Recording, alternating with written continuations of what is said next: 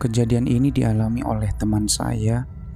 Saya tahu karena saya ada di tempat kejadian waktu itu. Kejadiannya pada tahun 2013. Saya lupa hari dan tanggalnya. Waktu itu sekitar pukul 3 atau 4 subuhan atau dini hari. Saya lupa persisnya karena udah 9 tahun yang lalu. Intinya sebelum sholat subuh lah, dini hari.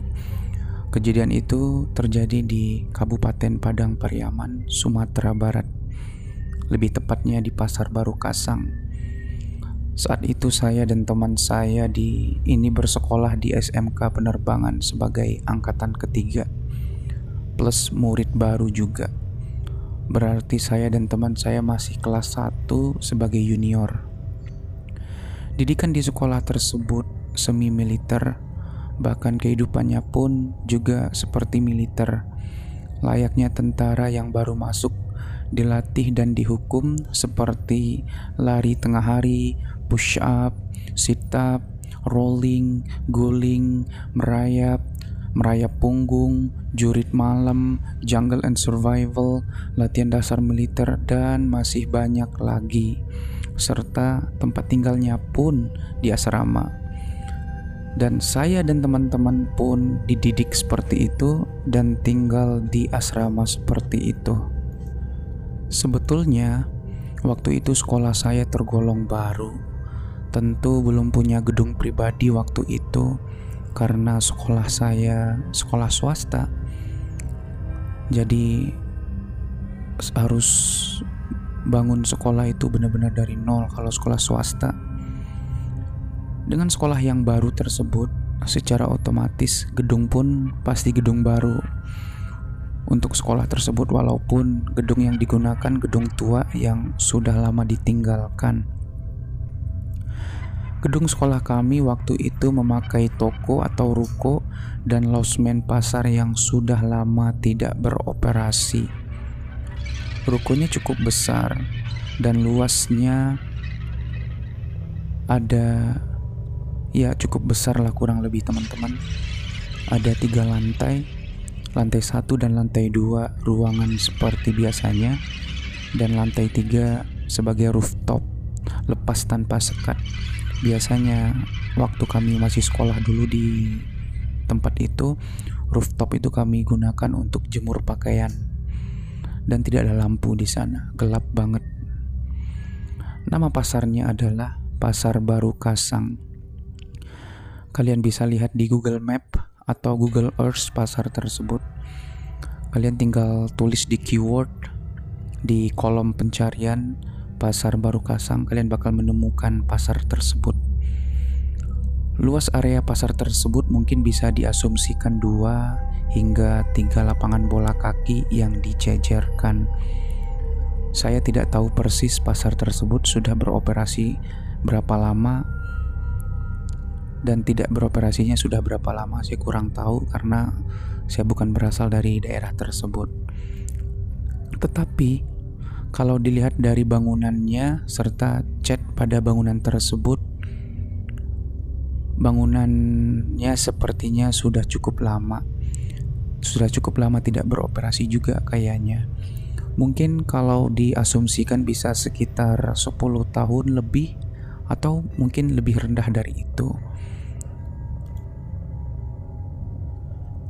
Sekolah saya waktu itu menggunakan atau menyewa beberapa toko atau beberapa ruko dan losmen sebagai kelas untuk belajar, kantor untuk operasional, tempat praktek karena sekolah teknik jadi butuh tempat praktek dan asrama tempat kami tinggal satu angkatan di sana. Tetapi itu hanya asrama untuk siswa laki-laki saja sedangkan murid perempuan asramanya terpisah dari area asrama kami, bukan area pasar. Asrama mereka di pinggir jalan raya yang menghubungkan Bukit Tinggi dan Padang. Asrama untuk murid laki-laki ada empat ruko, ada empat toko yang disewa untuk murid laki-laki pada saat itu waktu saya masih sekolah. Di dalam asrama diisi oleh semua junior tingkat satu. Iya, saya kebetulan tingkat satu waktu itu dan beberapa senior tingkat dua sebagai penanggung jawab di masing-masing asrama. Pada saat itu saya dapat asrama satu karena uh, penamaan asrama waktu itu cuma diberi angka saja asrama satu, asrama dua, asrama tiga dan asrama empat. Nah waktu itu saya dapatnya di asrama satu yang di pinggir dekat got itu diisi oleh tiga senior penanggung jawab sebagai senior penanggung jawab di asrama tersebut. Masing-masing asrama tentu berbeda uh, senior penanggung jawabnya. Oke, okay. dengan total murid dari tingkat 1 dan tingkat 2 sekitar 20-an orang siswa yang ngisi asrama tersebut. Jadi satu asrama itu diisi sekitar 20-an orang siswa Bahkan mungkin ada yang berlebih karena tidak mungkin kelebihan itu dibuka asrama kelima. Karena tentu mem membebani biaya kalau kita uh, sewa satu toko atau satu ruko lagi untuk menampung sekitar kelebihan siswa saja atau kelebihan 2, 3, 10 orang itu nggak mungkin. Saya lupa persisnya berapa. Kalau tidak salah memang sekitar 20-an orangan di dalam asrama itu siswanya, tempat tidurnya, lemarinya juga pada saat itu ya seperti asrama lah. Seperti apa sih as asrama? Kita nggak bisa berharap lebih seperti hotel.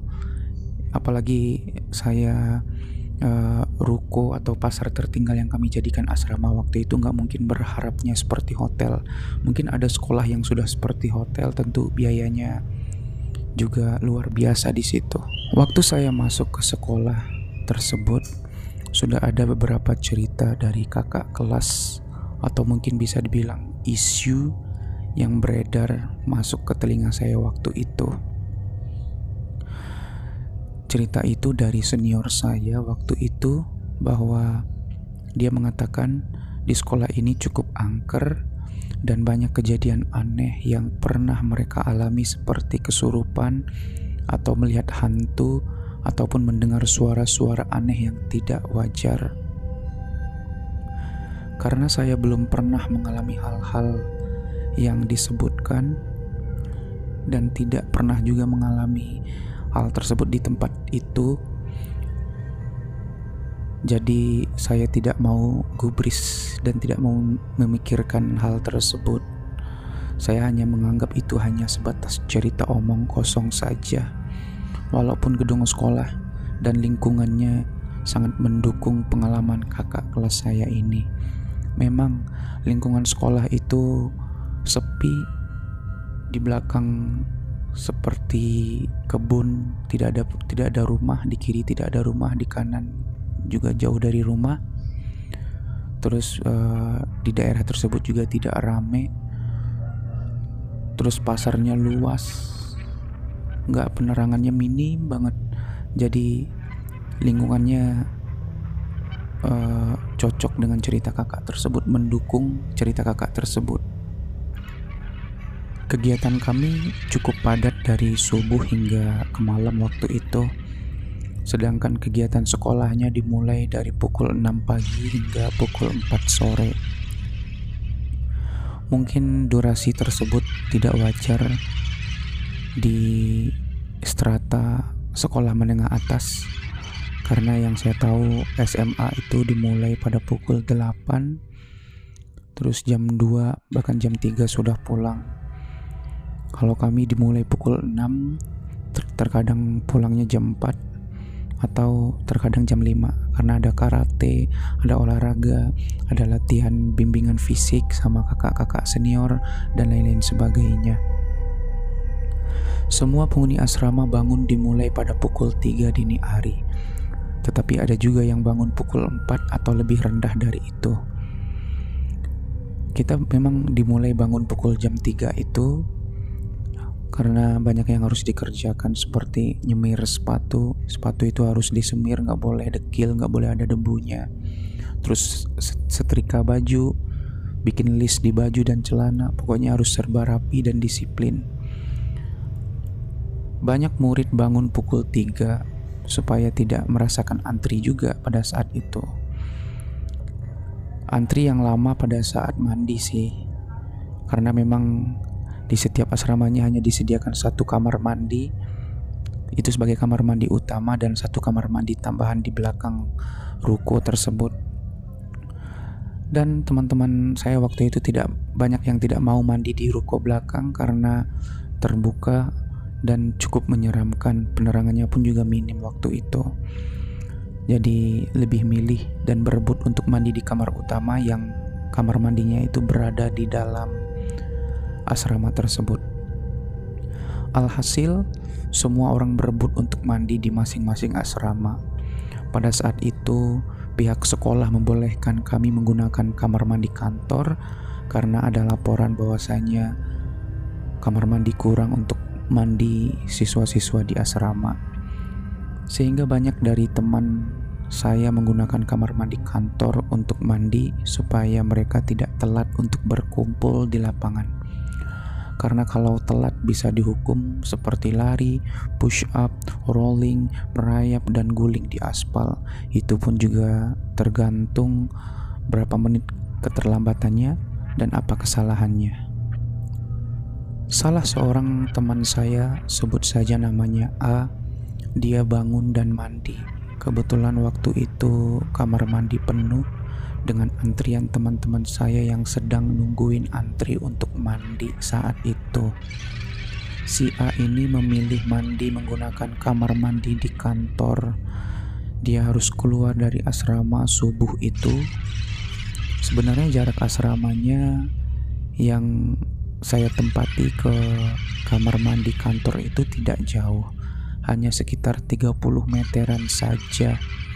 Tetapi karena sekolah kami di pasar yang sudah lama tidak beroperasi, sepi, jauh dari keramaian, minim penerangan, kiri kanan belakang itu uh, seperti pe pepohonan semuanya, sehingga membuat perjalanan yang 30 meter itu terasa lama. Terasa lama.